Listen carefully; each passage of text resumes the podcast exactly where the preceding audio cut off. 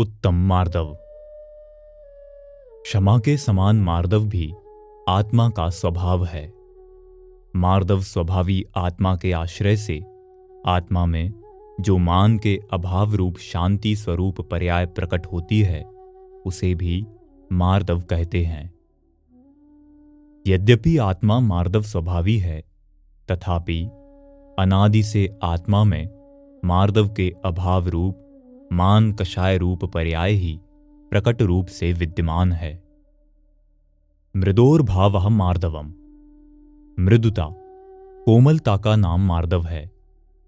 मान कषाय के कारण आत्म स्वभाव में विद्यमान कोमलता का अभाव हो जाता है। उसमें एक अकड़ सी उत्पन्न हो जाती है। मान कषाय के कारण मानी अपने को बड़ा और दूसरों को छोटा मानने लगता है। उसमें समुचित विनय का भी अभाव हो जाता है। मानी जीव हमेशा अपने को ऊँचा और दूसरों को नीचा करने का प्रयत्न किया करता है। मान के खातिर वह क्या नहीं करता? छल कपट करता है, मान भंग होने पर क्रोधित हो उठता है। सम्मान प्राप्ति के लिए सब कुछ करने को तैयार रहता है। यहाँ तक कि जिन धनादि पदार्थों का संग्रह मौत की कीमत पर करता है, उन्हें भी पानी की तरह बहाने को तैयार हो जाता है। घर बार स्त्री पुत्र आदि सब कुछ छोड़ देने पर भी मान नहीं छूटता। अच्छे अच्छे तथा कथित महात्माओं को आसन की ऊंचाई के लिए झगड़ते देखा जा सकता है। नमस्कार न करने पर उखड़ते देखा जा सकता है। यह सब मान कषाय की ही विचित्र महिमा है। मानी जीव की प्रवृत्ति का चित्रण पंडित टोडरमल जी ने इस प्रकार किया है। जब इसके मान कषाय उत्पन्न होती है, तब औरों को नीचा व अपने को ऊँचा दिखाने की इच्छा होती है। और उसके अर्थ अनेक उपाय सोचता है। अन्य की निंदा करता है, अपनी प्रशंसा करता है, वह अनेक प्रकार से औरों की महिमा मिटाता है, अपनी महिमा करता है। महाकष्ट से जो धनादिक का संग्रह किया, उसे विवाह आदि कार्यों में खर्च करता है, तथा कर्ज लेकर भी खर्चता है। मरने के बाद हमारा यश रहेगा। ऐसा विचार कर अपना मरण करके भी अपनी महिमा बढ़ाता है। यदि कोई अपना सम्मान आदिक न करे तो उसे भयादिक दिखाकर दुख उत्पन्न करके अपना सम्मान कराता है। तथा मान होने पर कोई पूज्य बड़े हों, उनका भी सम्मान नहीं करता, कुछ विचार नहीं रहता। यदि अन्य नीचा और स्वयं ऊँचा दिखाई न दे तो अपने अंतरंग में आप बहुत संतापवान होता है और अपने अंगों का घात करता है तथा विष आदि से मर जाता है। ऐसी अवस्था मान होने पर होती है। कषायों में मान का दूसरा नंबर है, क्रोध का पहला। दश धर्मों में भी उत्तम क्षमा के बाद ही उत्तम मार्दव आता है। इसका भी कारण है। यद्यपि क्रोध और मान दोनों द्वेष रूप होते हैं, तथापि इनकी प्रकृति में भेद है। जब कोई हमें गाली देता है तो क्रोध आता है। पर जब प्रशंसा करता है तो मान हो जाता है। दुनिया में तो निंदा और प्रशंसा सुनने को मिलती ही रहती है। अज्ञानी दोनों स्थितियों में कषाय करता है। जिस प्रकार जिनका शारीरिक स्वास्थ्य कमज़ोर होता है, उन्हें ठंडी और गर्म दोनों प्रकार की हवाएँ परेशान करती हैं। गर्म हवा में उन्हें लू लग जाती है और ठंडी हवा से जुखाम हो जाता है। उसी प्रकार जिनका आत्मिक स्वास्थ्य कमज़ोर होता है, उन्हें निंदा और प्रशंसा दोनों ही परेशान करते हैं। निंदा की गर्म हवा लगने से उन्हें क्रोध की लू लग जाती है और प्रशंसा की ठंडी हवा लगने से मान का जुखाम हो जाता है। निंदा शत्रु करते हैं और प्रशंसा मित्र। अतः क्रोध के निमित्त बनते हैं शत्रु और मान के निमित्त बनते हैं मित्र। विरोधियों की एक आदत होती है। विद्यमान गुणों की चर्चा तक न करना और अविद्यमान अवगुणों की बड़ा चढ़ाकर चर्चा करना। अनुकूलों की भी एक आदत होती है। वे भी एक कमज़ोरी के शिकार होते हैं। वे विद्यमान अवगुणों की चर्चा तक नहीं करते, बल्कि अल्प गुणों को बड़ा चढ़ाकर बखान करते हैं। कभी कभी अविद्यमान गुणों को भी कहने लगते हैं। कंपाउंडर को डॉक्टर और मुंशी को वकील साहब कहना इसी वृत्ति का परिणाम है। दोनों ही वृत्तियाँ खोटी हैं, क्योंकि वे क्रमशः क्रोध और मान के अनुकूल हैं। ऐसे लोग दुनिया में भले ही कम मिलें, जो गुणों को अवगुण रूप में प्रस्तुत करें, पर ऐसे चापलूस पग पग पर मिलेंगे, जो छोटे से गुण को बड़ा चढ़ाकर कहते हैं। लखपति को करोड़पति कहना साधारण सी बात है। एक बात यह भी है कि निंदा करने वाले प्रायः पीठ पीछे निंदा करते हैं। मुँह के सामने निंदा करने वाले बहुत कम मिलेंगे, पर प्रशंसा अधिकतर मुँह पर ही की जाती है। पीठ पीछे बहुत कम। वे लोग बड़े ही भाग्यशाली हैं, जिनकी प्रशंसा लोग पीठ पीछे भी करें। अतः प्रशंसा निंदा से अधिक खतरनाक है। प्रतिकूलता में क्रोध और अनुकूलता में मान आता है। असफलता क्रोध और सफलता मान की जननी है। यही कारण है कि असफल व्यक्ति क्रोधी होता है और सफल मानी।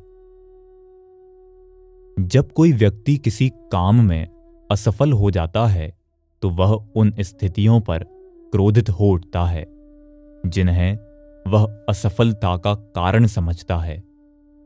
और सफल होने पर सफलता का श्रेय स्वयं लेकर अभिमान करने लगता है। यद्यपि मान भी क्रोध के समान खतरनाक विकार है, पर लोग उसे न जाने क्यों कुछ प्यार करते हैं। मान पत्र सबके घरों में टंगे मिल जावेंगे। किसी के घर पर क्रोध पत्र नहीं मिलेगा। क्रोध पत्र कोई किसी को देता भी नहीं है, और कोई देगा भी तो कोई लेगा नहीं। घर में लगाने की बात तो बहुत दूर है। पर लोग मान पत्र बड़ी शान से लेते हैं, और बड़े ही प्यार से घर में लगाते हैं। बहुत लोग तो उसे ज्ञान पत्र समझते हैं। जबकि उस पर साफ़ साफ़ लिखा रहता है, मानपत्र। इतने से भी संतोष नहीं होता। तो फिर उसे अखबारों में पूरा का पूरा छपाते हैं, चाहे उसका विज्ञापन चार्ज ही क्यों ना देना पड़े। यदि कभी मानपत्र मिल जाता है तो उसे संभाल कर रखते हैं, पर अपमान तो अनेक बार मिलता है, पर पुण्यहीनों का मान से अधिक अपमान ही होता है। मान एक मीठा जहर है, जो मिलने पर अच्छा लगता है, पर है बहुत दुखदायक। दुखदायक क्या? दुख रूप ही है, क्योंकि है तो आखिर कषाय ही? यद्यपि मान भी क्रोध के समान ही आत्मा का अहित करने वाला विकार है, तथापि बाह्य में क्रोध के समान सर्व विनाशक नहीं। जिस पर हमें क्रोध आता है, हम उसे नष्ट कर डालना चाहते हैं, पूर्णतः बर्बाद कर देना चाहते हैं। पर जिसके लक्ष्य से मान होता है, उसे नष्ट नहीं करना चाहते, वरन उसे कायम रखना चाहते हैं। पर अपने से कुछ छोटे रूप में क्रोधी को विरोधी की सत्ता ही स्वीकृत नहीं होती। जबकि मानी को भीड़ चाहिए, नीचे बैठने वाले चाहिए, जिनसे वह कुछ ऊँचा दिखे। मानी को मान की पुष्टि के लिए एक सभा चाहिए, जिसमें सब नीचे बैठे हों और वह सबसे कुछ ऊँचा। अतः मानी दूसरों को भी रखना चाहता है, पर अपने से कुछ नीचे, क्योंकि मान की प्रकृति ऊँचा दिखने की है और ऊंचाई एक सापेक्ष स्थिति है। कोई नीचा हो तो ऊँचे का व्यवहार बनता है। ऊंचाई के लिए नीचाई और नीचाई के लिए ऊंचाई चाहिए। क्रोधी क्रोध के निमित्त को हटाना चाहता है परमानी मान के निमित्तों को रखना चाहता है। क्रोधी कहता है, गोली से उड़ा दो, मार दो। पर मानी कहता है, नहीं, मारो मत, पर जरा दबाकर रखो। जागीरदार लोग गाँव में किसी को पाँव में सोना नहीं पहनने देते थे। उनके मकान से ऊँचा मकान नहीं बनाने देते थे, क्योंकि उनके मकान से दूसरे का मकान बड़ा हो जाए तो उनका मान खंडित हो जाता था। क्रोधी वियोग चाहता है, पर मानी संयोग। यदि मुझे सभा में क्रोध आ जाए तो मैं उठकर भाग जाऊँगा, और यदि वश चलेगा तो सबको भगा दूँगा। पर यदि मान आवे तो भागूँगा नहीं, और सबको भगाऊँगा भी नहीं, पर नीचे बिठाऊँगा, और मैं स्वयं ऊपर बैठना चाहूँगा। मान की प्रकृति भगाने की नहीं दबाकर रखने की, नीचे रखने की है, जबकि क्रोध की प्रकृति खत्म करने की है। यही कारण है कि क्रोध नंबर एक की कषाय है और मान नंबर दो की। मान के अनेक रूप होते हैं।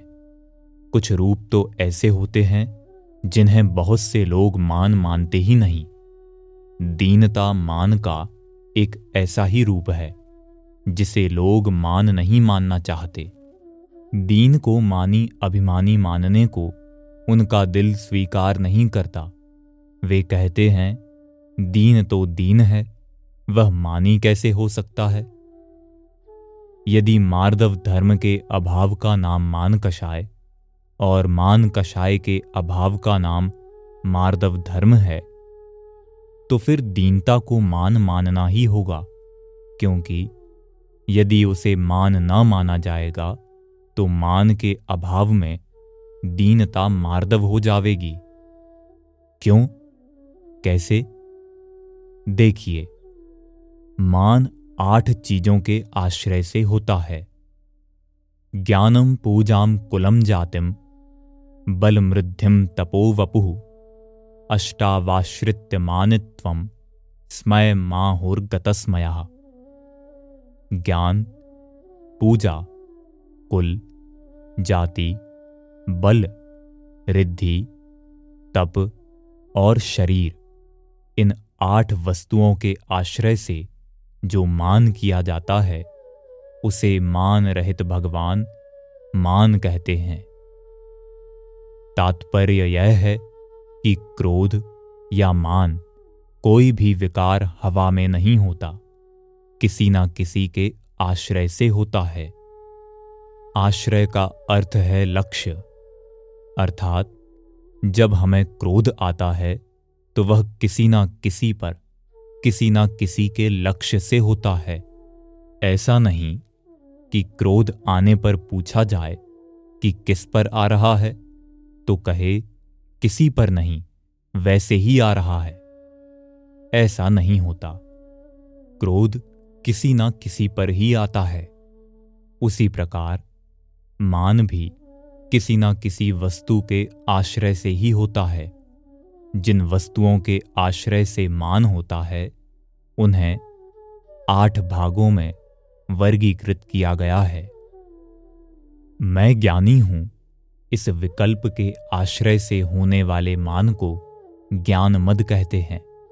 इसी प्रकार, कुल जाति, धन, बल आदि के आश्रय से कुल मद जाति मद धन मद बल मद आदि होते हैं। अधिकांश लोगों की मान्यता ऐसी पाई जाती है कि धन मद धन वालों को ही होता है, गरीबों को नहीं। उनका कहना है कि गरीबों के पास धन है ही नहीं तो उन्हें धन मद कैसे हो सकता है? इसी प्रकार रूप मद रूप वालों को होगा, कुरूपों को नहीं बल मद बलवानों को होगा, निर्बलों को नहीं। इसी प्रकार अन्य भी समझ लेना चाहिए।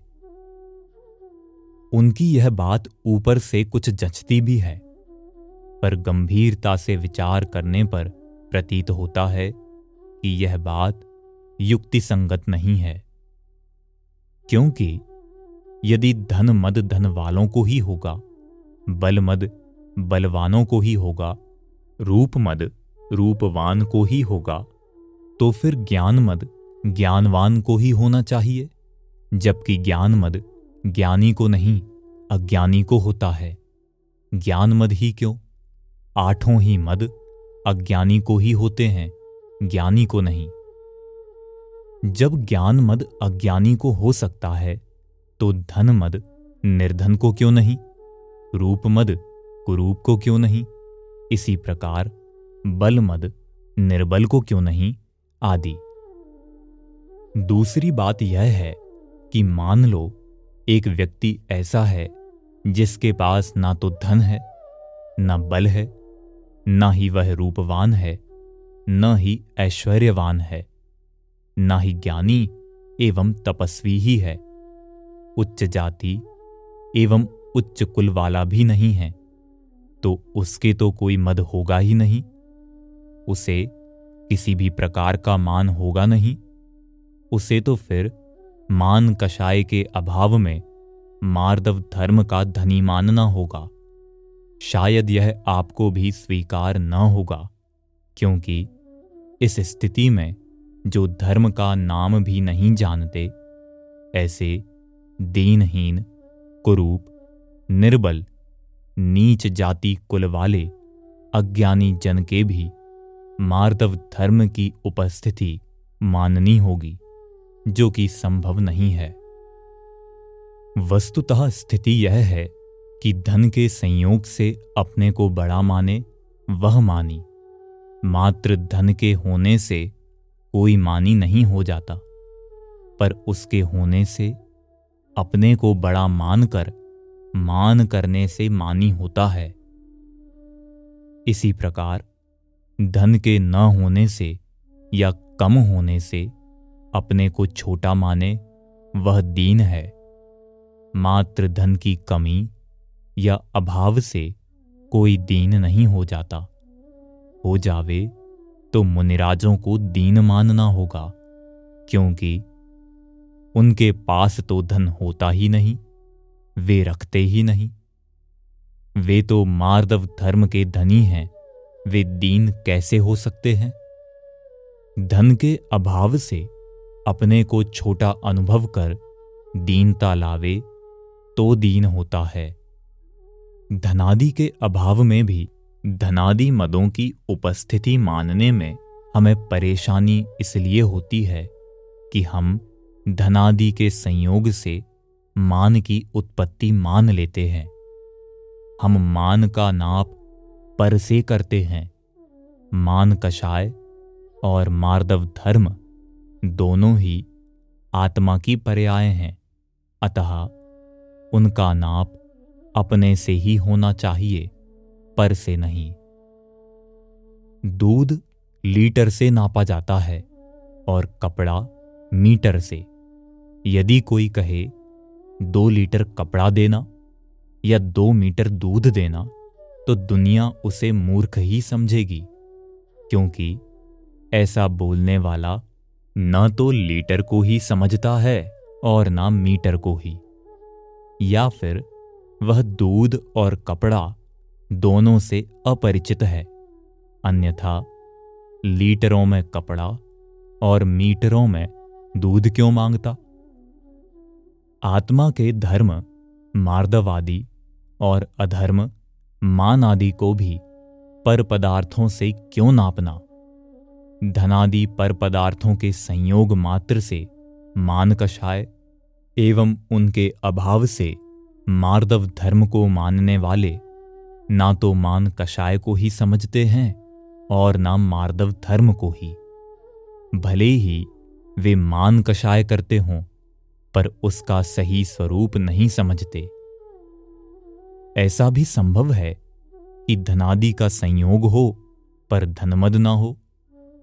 अज्ञानी को धनादि का संयोग न होने पर भी नियम से धनादि मद होते हैं, क्योंकि जब तक सम्यक दर्शन नहीं हुआ, आत्मा का अनुभव नहीं हुआ, तब तक धनादि मदों की उपस्थिति अनिवार्य है।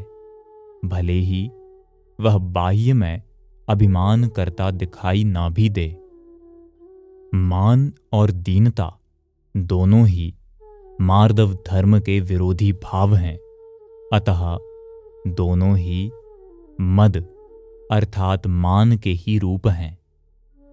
जब मार्दव के अभाव को मान या मान के अभाव को मार्दव कहा जाता है, कम से कम तब निश्चित रूप से मान शब्द में दीनता को भी शामिल मानना होगा। अन्यथा मार्दव धर्म वालों के दीनता का अभाव मानना संभव न होगा। ज्ञानी के ज्ञान मद नहीं होता और अज्ञानी के होता है। इससे भी एक बात प्रकट होती है कि जिसका मान होता है, उसकी सत्ता हो ही यह आवश्यक नहीं। अतः धन मद होने के लिए धन की उपस्थिति आवश्यक नहीं। धनादि का व्यवहार तो मात्र मनुष्य गति में ही पाया जाता है और मान चारों ही गतियों में पाया जाता है। कुल जाति का व्यवहार भी मनुष्य व्यवहार है। मान को मात्र मनुष्य व्यवहार तक सीमित रखकर नहीं विस्तृत सीमा में समझना होगा। इसमें मूल बात ध्यान देने की यह है कि अज्ञानी ने अपना नाप अपने से नहीं किया, वरन धनादि के संयोग से किया। धन के संयोग से अपने को बड़ा माना और उसकी कमी या अभाव से अपने को छोटा माना।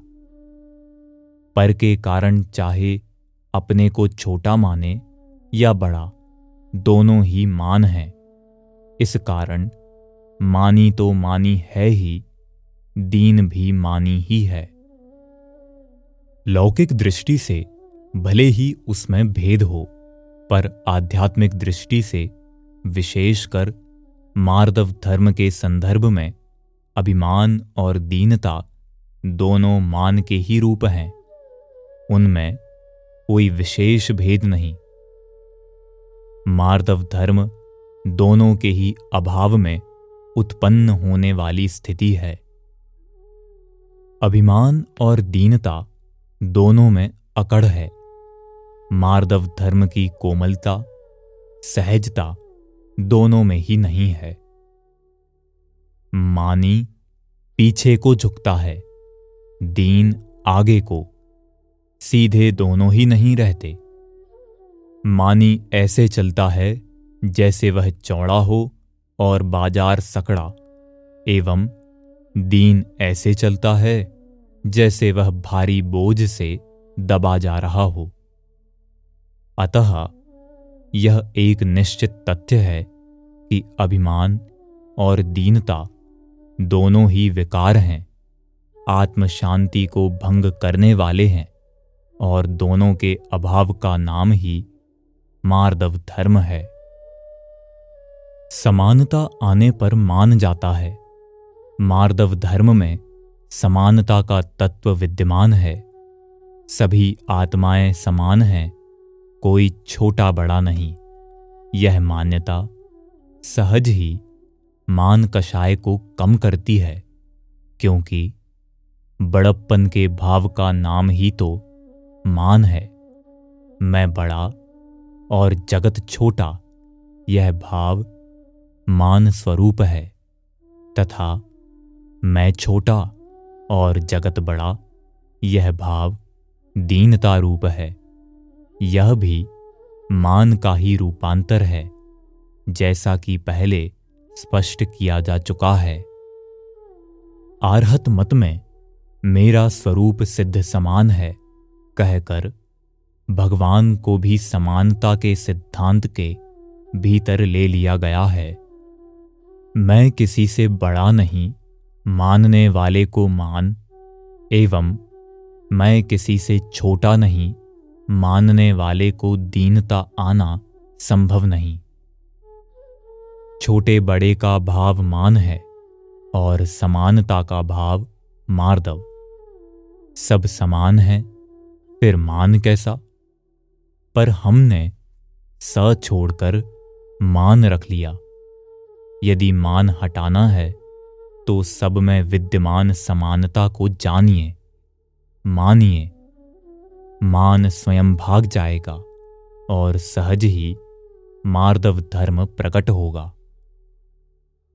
जैसा हो, वैसा अपने को मानने का नाम मान नहीं है। क्योंकि उसका नाम तो सत्य श्रद्धान है सत्य ज्ञान है, बल्कि जैसा है नहीं, वैसा मानने से तथा जैसा है नहीं, वैसा मानकर अभिमान या दीनता करने से मान होता है।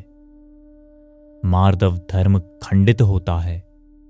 यदि मात्र अपने को ज्ञानी मानने से मान होता हो तो फिर ज्ञानी को भी ज्ञान मद मानना होगा, क्योंकि वह भी तो अपने को ज्ञानी मानता है। केवल ज्ञानी भी अपने को केवल ज्ञानी मानते जानते हैं तो क्या वे भी मानी है? नहीं, कदापि नहीं। ज्ञान मद केवल ज्ञानी को नहीं होता क्षयोपम ज्ञान वालों को होता है। क्षयोपम ज्ञान वालों में भी ज्ञान मद सम्यक ज्ञानी को नहीं, मिथ्या ज्ञानी को होता है। मिथ्या ज्ञानी को अज्ञानी भी कहा जाता है।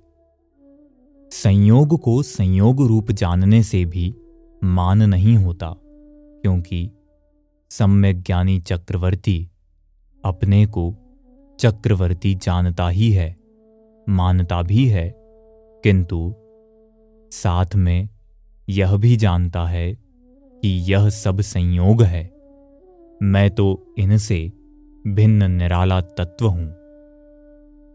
यही कारण है कि उसके अनंतानुबंधी का मान नहीं होता। यद्यपि कमज़ोरी के कारण अप्रत्याख्यानादि का मान रहता है, तथापि मान के साथ एकत्व बुद्धि का अभाव है।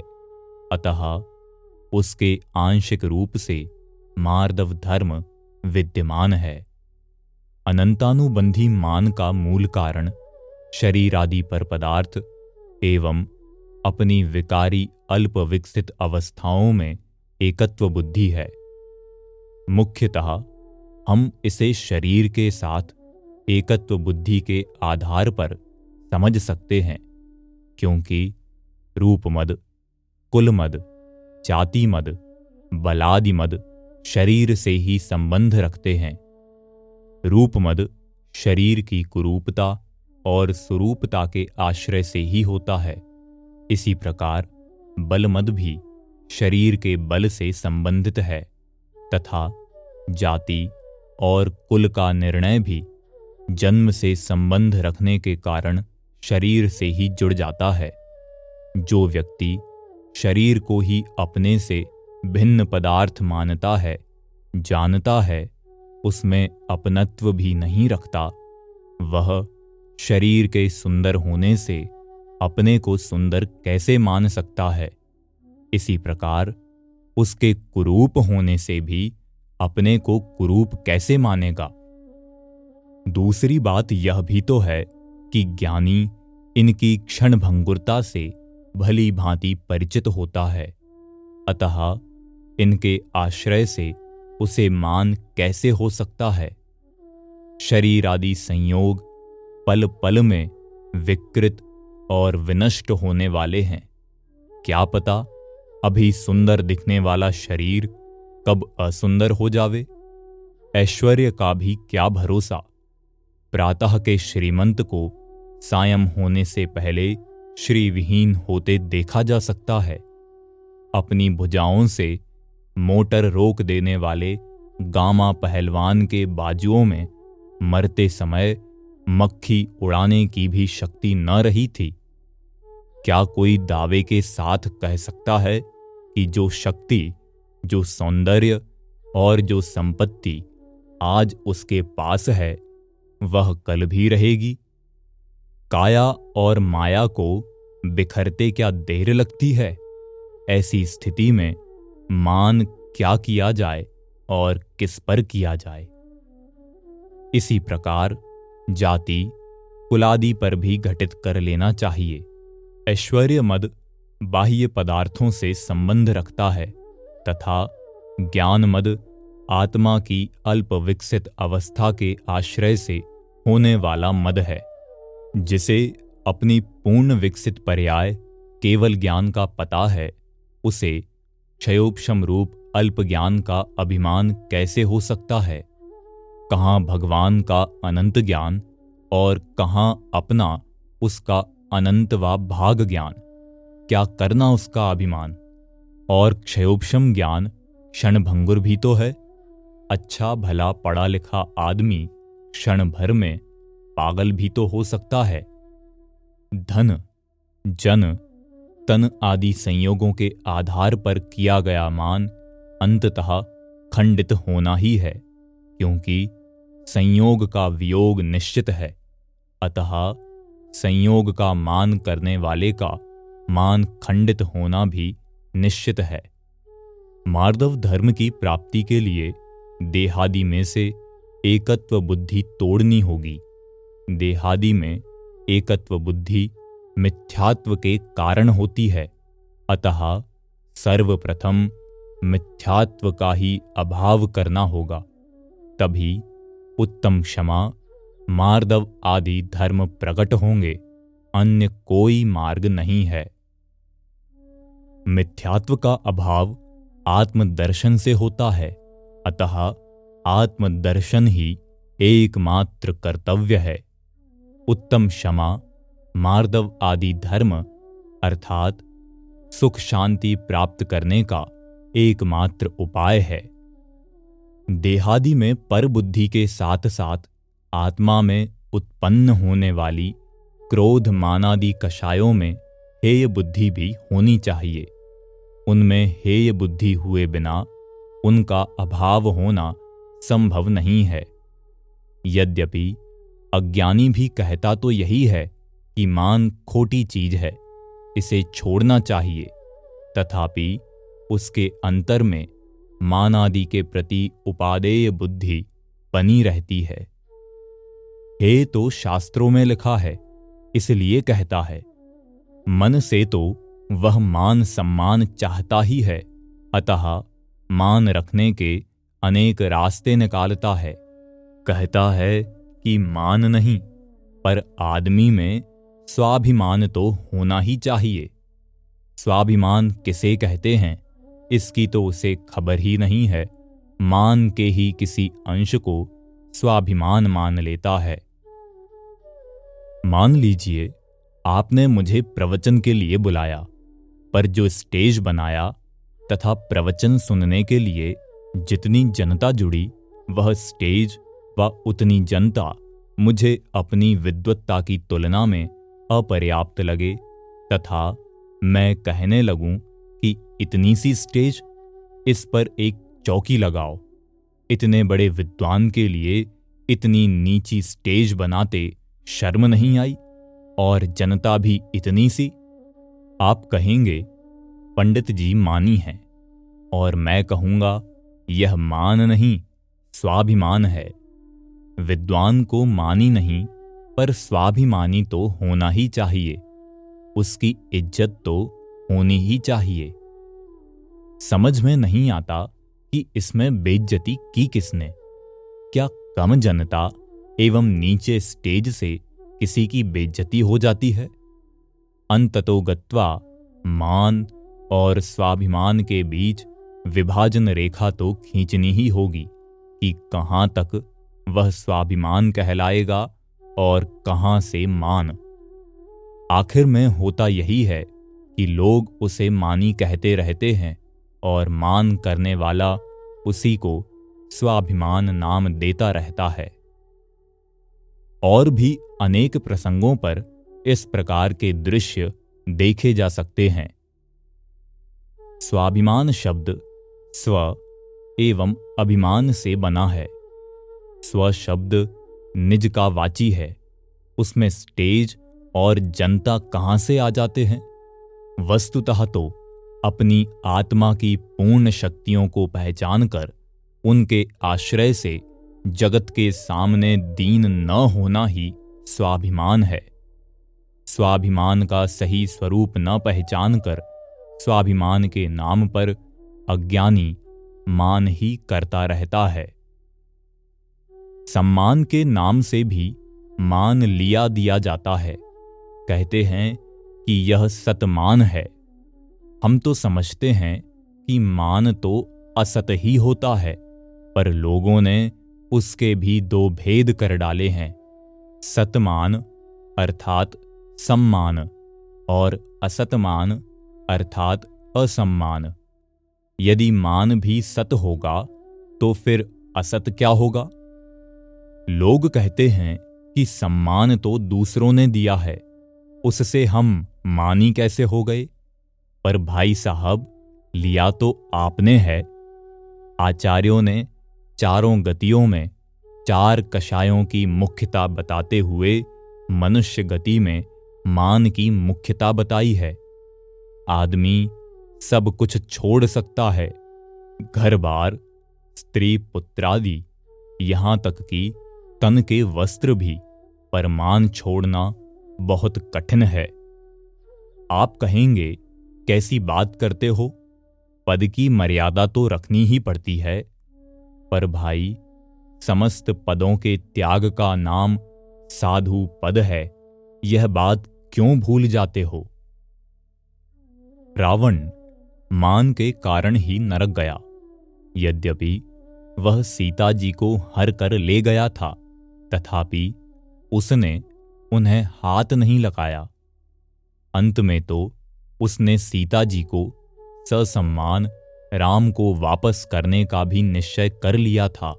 किंतु उसने सोचा कि बिना राम से लड़े और बिना जीते देने पर मान भंग हो जाएगा। दुनिया कहेगी कि डर कर सीता वापस कर दी है।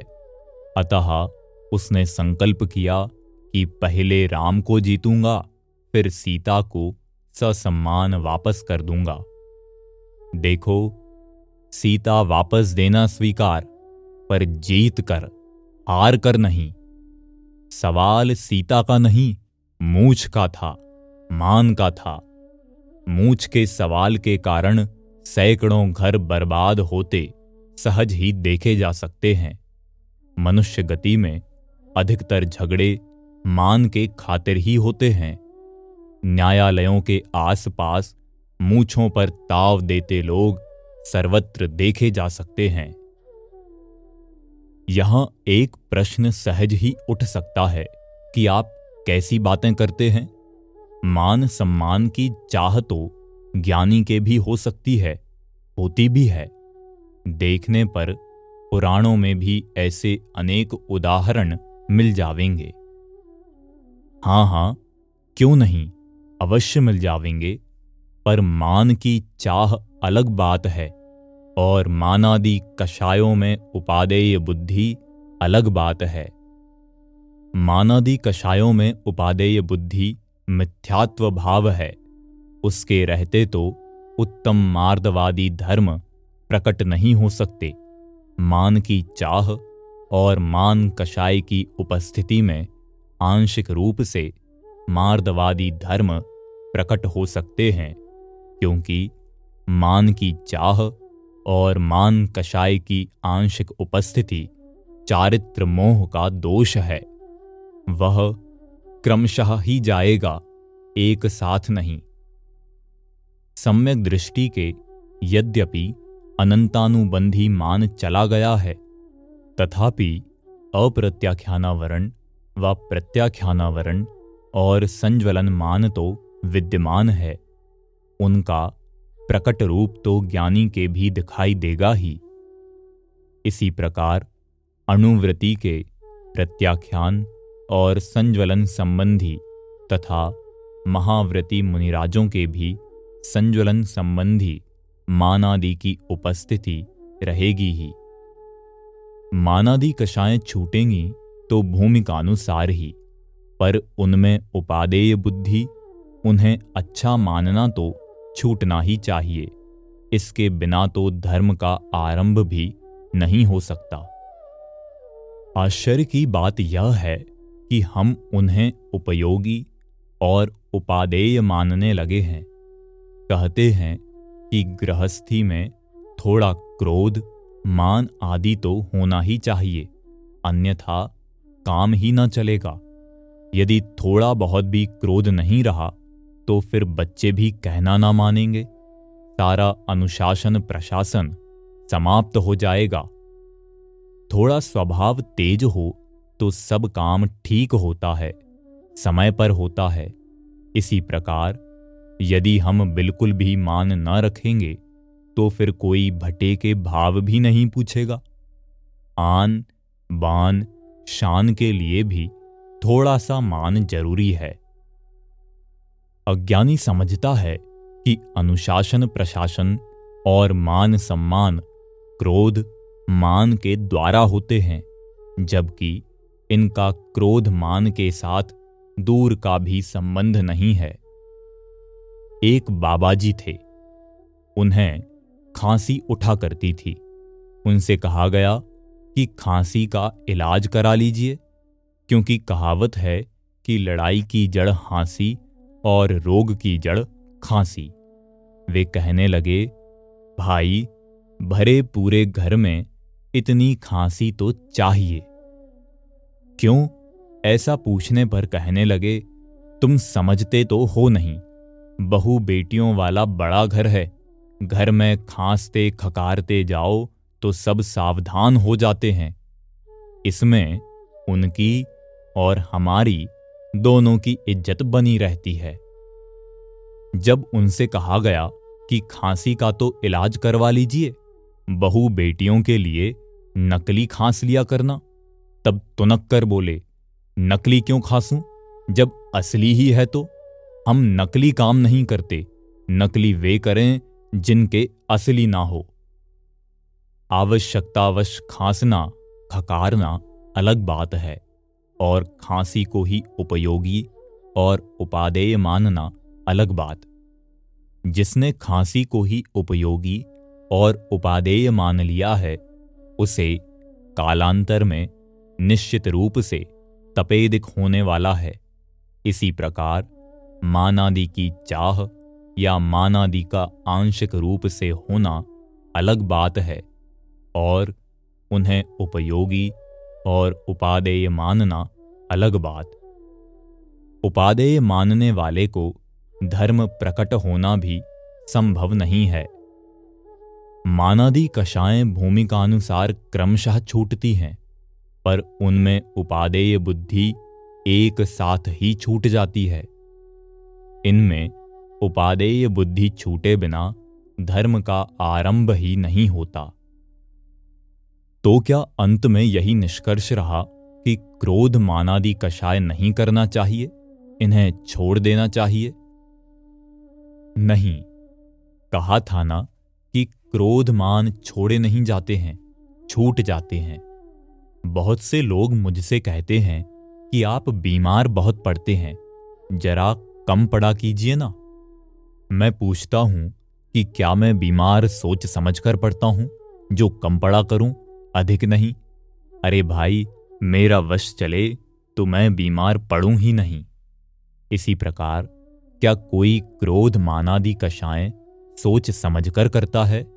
अरे, उसका वश चले तो वह कषाय करे ही नहीं, क्योंकि प्रत्येक समझदार प्राणी कषायों को बुरा समझता है, और यह भी चाहता है कि मैं कषाय करूँ ही नहीं। पर उसके चाहने से होता क्या है? क्रोध मानादि कषाएँ हो ही जाती हैं, हो क्या जाती हैं, सदा बनी ही रहती हैं।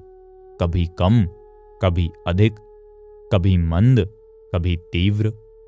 अनादिकाल से एक भी अज्ञानी आत्मा आज तक कषाय किए बिना एक समय भी नहीं रहा। यदि एक बार भी, एक समय को भी कषाय भाव का पूर्णतः अभाव हो जावे तो फिर कषाय हो नहीं सकती।